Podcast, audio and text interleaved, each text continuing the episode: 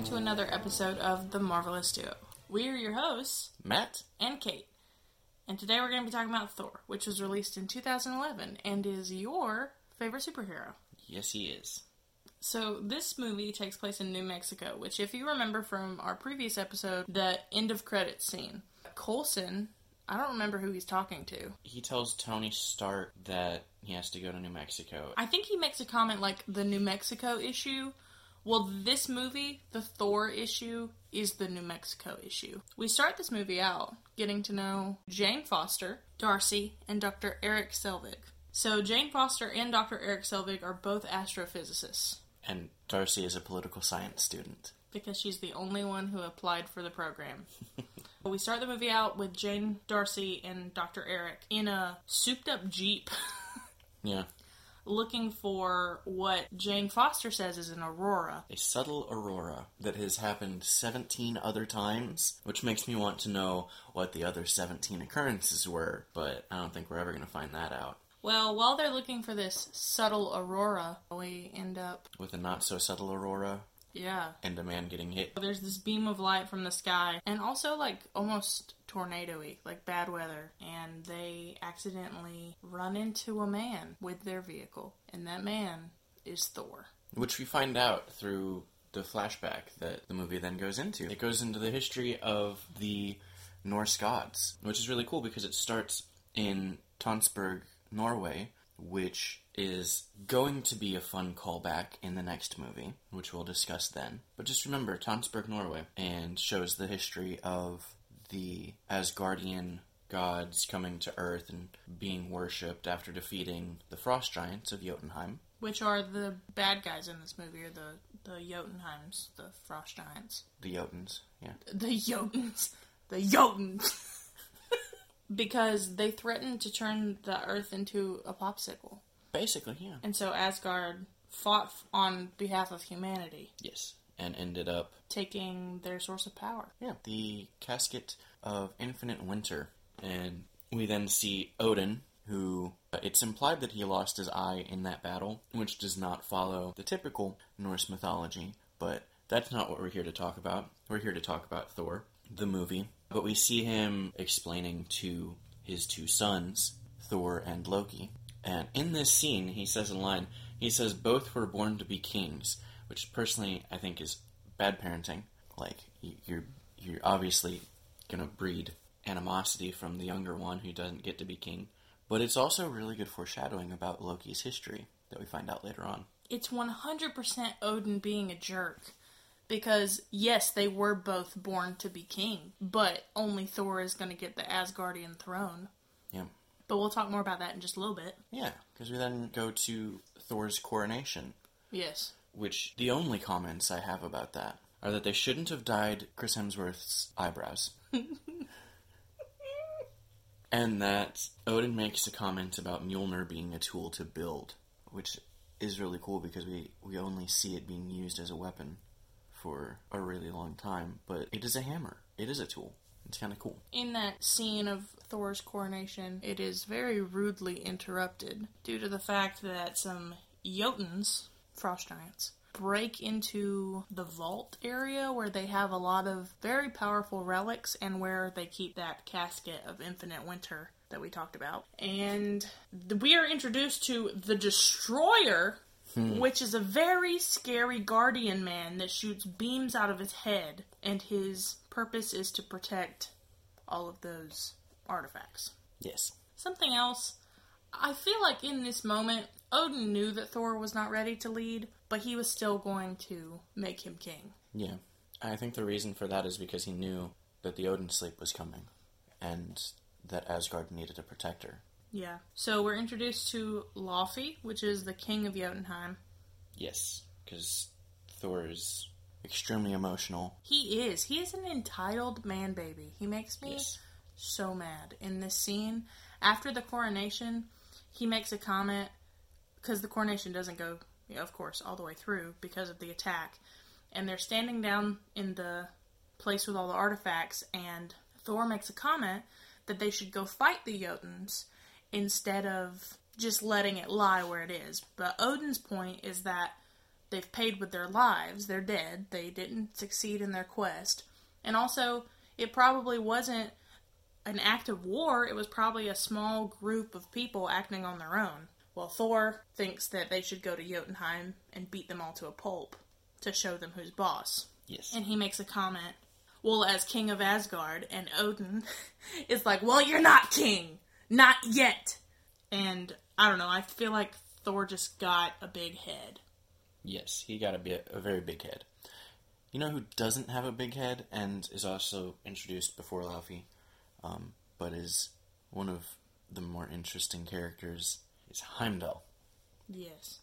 who's just very very by the rules, but also very bendy about those rules. He knows what the rules are and he knows how to get around them. It's pretty funny. And Heimdall is the gatekeeper inside the Bifrost that guards whether people come in and out of Asgard. Yep. So we're also introduced to Thor's crew of like misfits that go and pillage and I don't know, they fight and They fight alongside Thor. They are Lady Sif and the Warriors Three. right, and those warriors three are Fandral, Hogun, and Volstagg. So Fandral the only notes I have about this man is that he has a great stash. Yes, he does. He also plays Prince Charming in Once Upon a Time, if any of you watch that show. Yes, that is also why in the next two Thor movies, Fandral is played by Zachary Levi because Once Upon a Time got really popular, and so he was busy filming that and could not reprise his role as Fandral. And then we have Hogun, who is a samurai cool guy. I see what's written on your notes, and I also know that we're Keeping this podcast PG. yes, And then you have Volstagg, which is literally, my notes say burly, tall dwarf. and that's really what stereotypical. It's just Gimli, but taller. yeah, pretty much.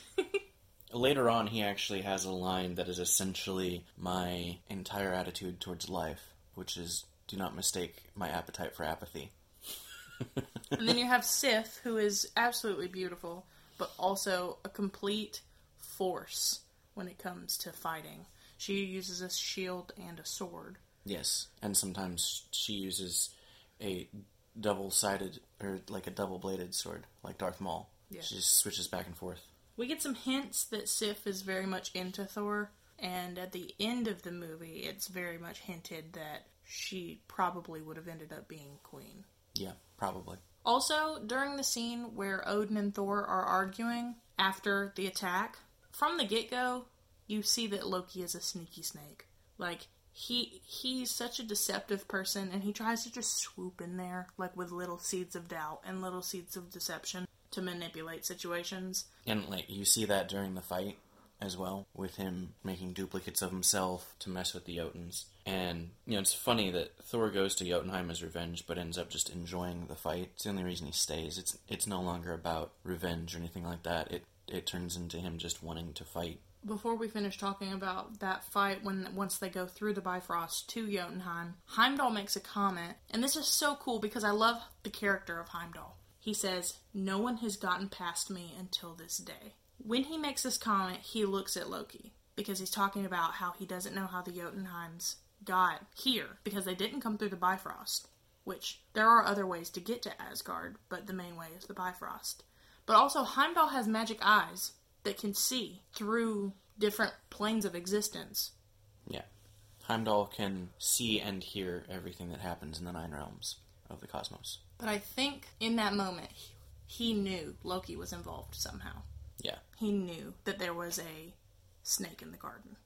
Um, because even though Odin has said, don't go to Jotunheim, Thor and his gang are manipulated by Loki. Loki's the one that plants this seed of, well, you should go to Jotunheim. So Thor takes the bait and thinks it's his idea. Then we go, of course, to Jotunheim, where Thor and Laufey have a conversation. The conversation ends with Laufey and Loki convincing Thor to leave, and then a very large frost giant mocking Thor, and everyone realizing that that is going to cause a fight, which it does, and we get to see all of them fighting. Even if the lighting isn't great, we still get to see some some pretty good fight scene. But the important thing that happens here is that Volstagg finds out that being touched by the, the frost giants its immediate frostburn. And right after that, Loki gets grabbed by one of them, and instead of being harmed by it, instead his hand turns blue. Also, they get like little raised tat- tattoos, like the Jotuns have Yes. designs on them. So when in that scene, when he gets grabbed, his hand turns blue, and he also has those markings. Right. Which I think at that point changes Loki's plans a little bit because now he wants to know what's going on with him. We also get to see a superhero landing from Thor after he goes and kills a very large beast of some sort. Yeah, we also get to see him fly with Mjolnir by swinging it around above his head. Yes, he swings it really hard and it jerks him off the ground. He's just like a helicopter. Meow. Yes. Yeah, they try and escape, and Heimdall doesn't open the Bifrost, but then Odin shows up. Odin tries to fix it and says, Lof- like, tries to talk to Laufey and is like, hey, this wasn't an act of war. This is a immature boy that came on his own. Let's try and, you know, rectify this. And Laufey's like, no, he came here for a fight, so he's getting a fight. And so then Odin yeets all of them away.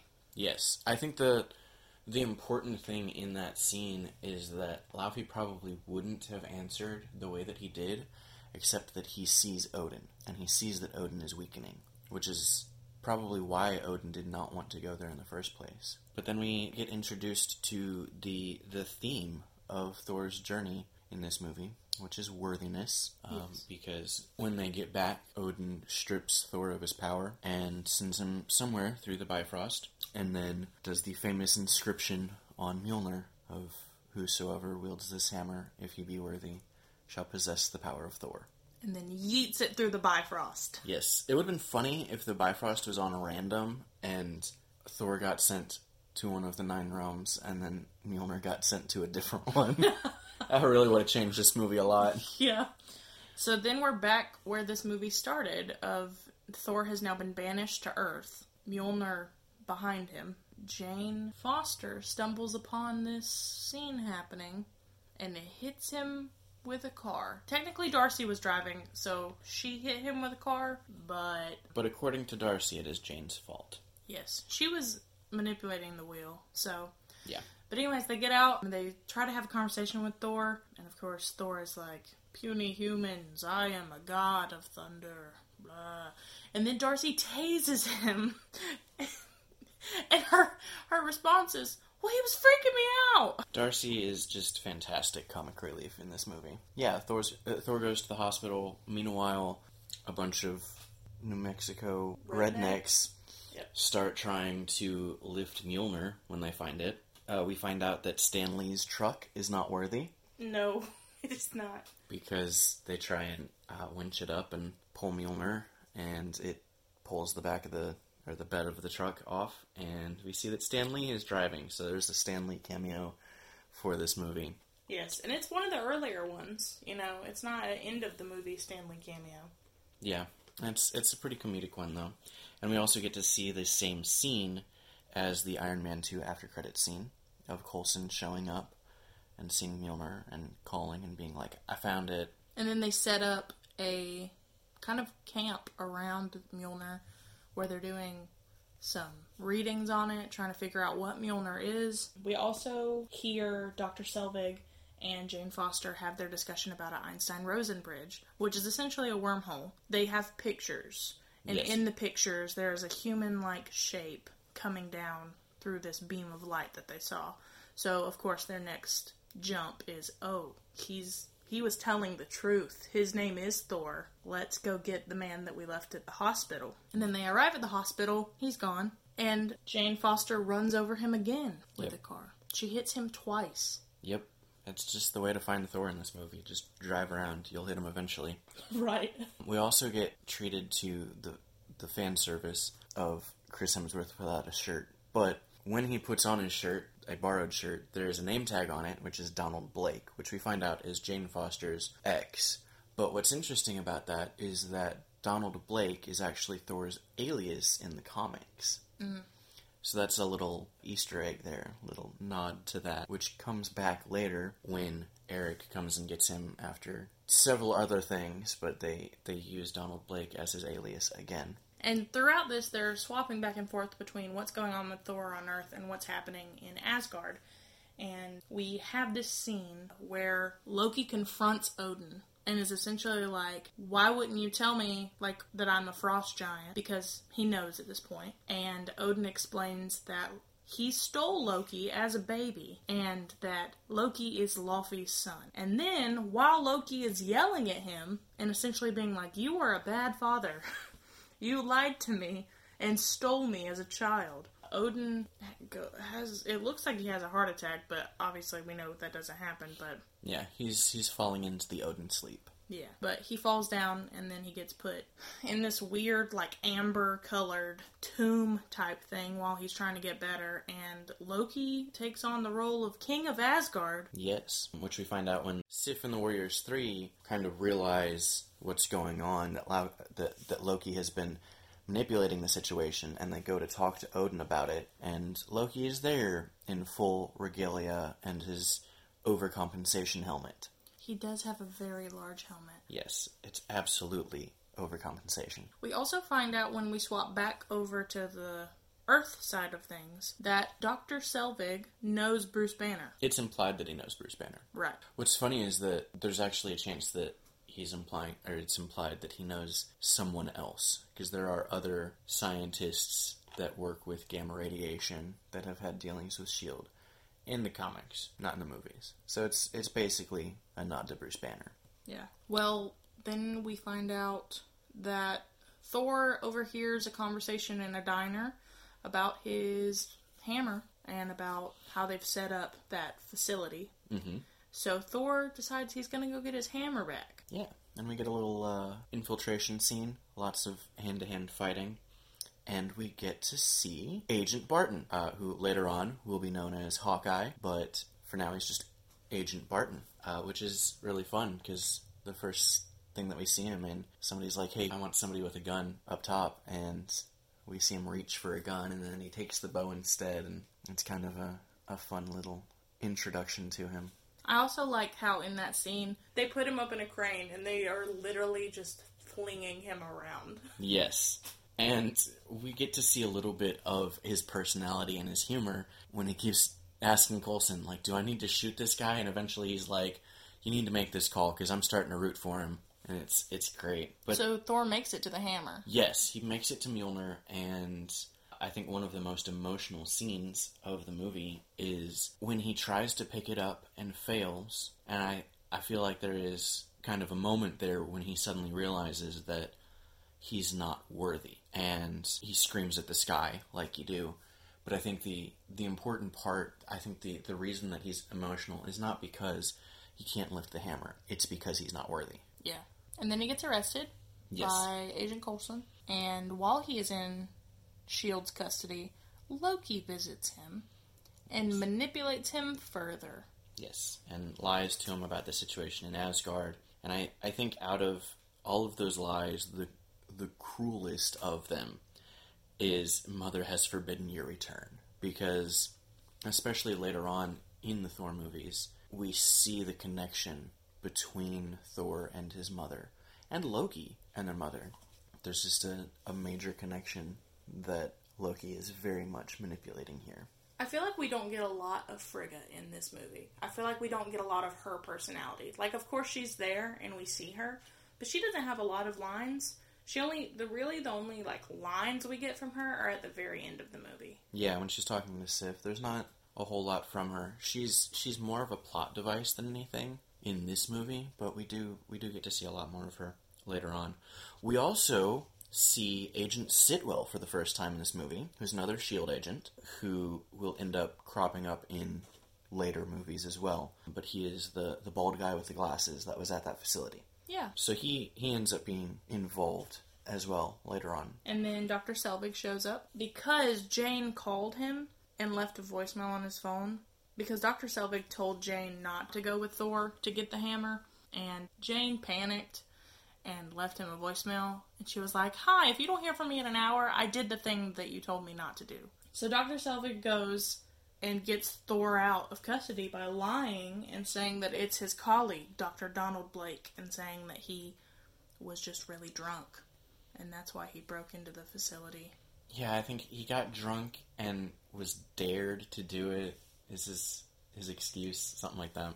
But I think Coulson is more interested in what's going on than necessarily following regulations about everything because he he lets Selvig take him, even though they know that he's lying. But we get we get treated to Eric and Thor having a night out together, Yes. and they drank, they fought, they made their ancestors proud.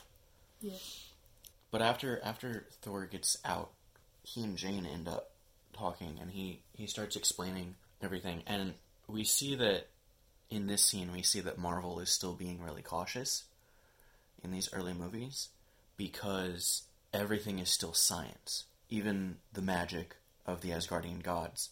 Because Thor explains it as, you know, your ancestors called it magic, you call it science. Where I come from, it's it's the same thing. So Marvel really doesn't delve into the magic side of things for quite some time still. But then we have the the line that I mentioned earlier, do not mistake my appetite for apathy, as the Warriors 3 and Sif are all discussing what they should do. They eventually decide they're going to go help Thor. Um, and they go and I would say convince Heimdall, but Heimdall doesn't really need a whole lot of convincing to let them through. He's like, You're gonna go help Thor and defy Loki's orders. Cool. I can't be here for it, so I'm gonna walk away now. But he leaves his sword in the Bifrost to activate it. Right. And then later, Loki comes and essentially is like, You didn't follow orders from your king, and I am your king right now, and freezes Heimdall uh, when Heimdall tries to fight Loki. Well, he doesn't fight him until he strips him of his orders, basically, and his rank as the gatekeeper. Right. Loki takes that away from him, and Heimdall's like, "Well, I don't have to take orders from you anymore," and tries to kill him. Yeah. But Loki's quicker and freezes him with the the casket of infinite winter. And then several things happen because Loki lets Laufey in to kill Odin, but it is really just another one of his tricks because Loki ends up killing Laufey. That is after. That's actually after all the stuff that happens on Earth. Mm-hmm. So the stuff that happens on Earth is also important because Sif and the Warriors 3 show up and go see Thor, convince Selvig and Jane that Thor was telling the truth. I think Jane kind of, at that point, pretty much believes it, but, but Eric is finally convinced when they show up. But right after them comes the Destroyer, sent by Loki, who they fight and cannot beat. And so Thor decides to sacrifice himself, which in that sacrifice he becomes worthy of Mjolnir again. Right. So he gets Mjolnir back, gets his power back, and is able to defeat the Destroyer. And so while Heimdall is frozen, Thor is trying to get back to stop Loki. Heimdall eventually gets out of the ice that he was frozen in, kills the two giants that were left with him, and is able to get Thor back. And then Thor goes and has a face off with Loki. Right. And they open the Bifrost with the intention of destroying Jotunheim. Yes, Loki Loki does. He he opens it using Odin's staff and then causes it to stay open by freezing it. And it's really cool because when he freezes it, the ice actually takes the form of Yggdrasil, the world tree. Right. So Thor has a decision to make because Thor wants to now save Jotunheim because it's not right to destroy a realm. So Thor's decision is he's going to break the bridge and cut off travel to Asgard, which means he won't get to go back to Earth and see Jane, who he's now fallen in love with. Yes. We get some really tender moments between the two of those. It's kind of very much a. You see it coming because she's the main character and she's Natalie Portman. Even Loki in that moment makes a comment to Thor and he's like, But you'll never see her again. Yeah. and he- Thor uses Mjolnir to snap that bridge. Yeah, which it's it's interesting to see that Loki Loki uses everything that he can to manipulate the situation, even using Thor's feelings for for Jane to try and stop him. But he does not stop him. Thor destroys the bridge to the Bifrost, and while that's happening, Odin wakes up, and so we see we see Loki start to fall. Thor tries to save Loki, and Odin ends up catching both of them.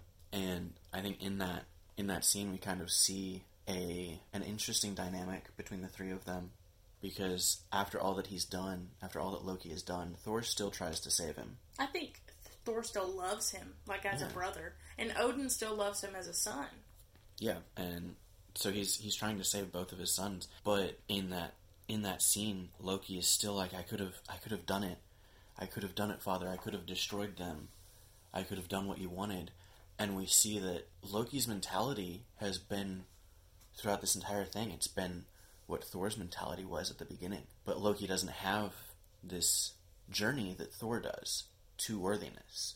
Loki just stays in his same mindset and when Odin Odin's response is just no. And I think I think that kind of shows the problem that Odin has had this whole time is that I don't think Odin knows how to talk to Loki. And so he doesn't have anything to say to Loki other than no. And Loki just lets go and falls into space. Right. And it's un- it's it's implied that Loki is dead. Yes, but after that it's just the wind down of the Asgardians celebrating their victory And Thor being sad that he can't go back to Jane. Yes, and talking to Heimdall about it and asking what she's doing because Heimdall can see her. Right.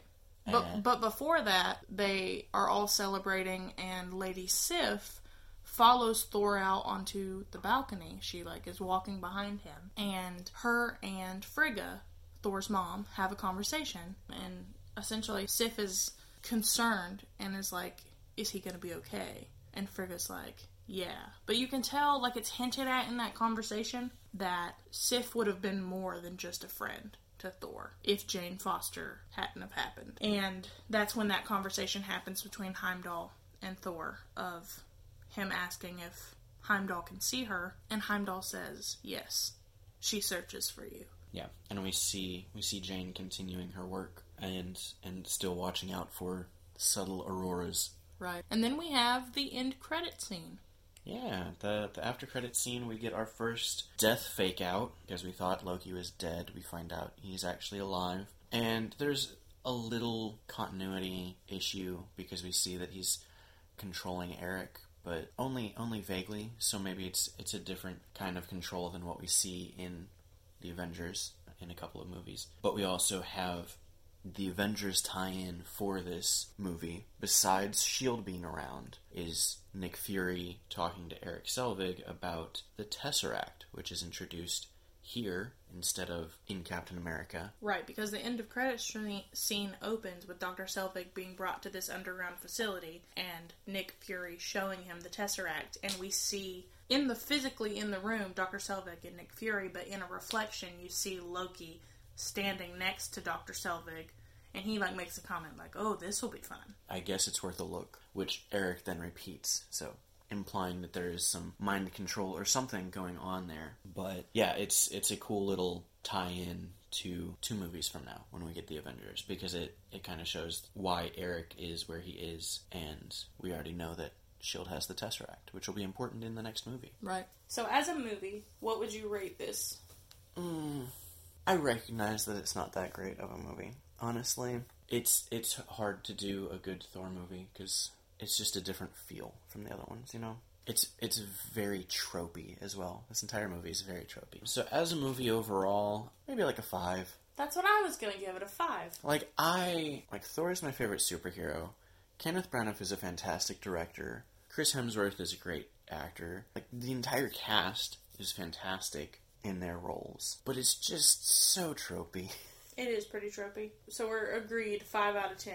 Yeah. And then for a superhero movie, As a superhero movie, maybe up a little bit from that, like a six. that's what I was gonna say. Yeah, we're on the same page about a lot of the the grading. Yeah, but yeah, six out one. of ten. like o- overall, really not that great. Nothing to write home about, but a good introduction to Thor as a character, and there are some really good moments in it. That's true. Do you have any other thoughts about this movie? Anything else you would like to add? No, I don't think I have anything left in my notes other than we get to see Coulson trying to debrief someone again after Thor gets Mjolnir back and failing because Coulson always fails to debrief people.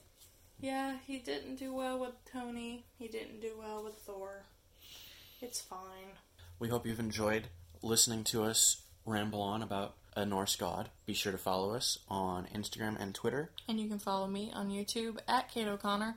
Uh, thank you guys so much for joining us. Uh, the outpour of love on social media has been really crazy since we've started this journey.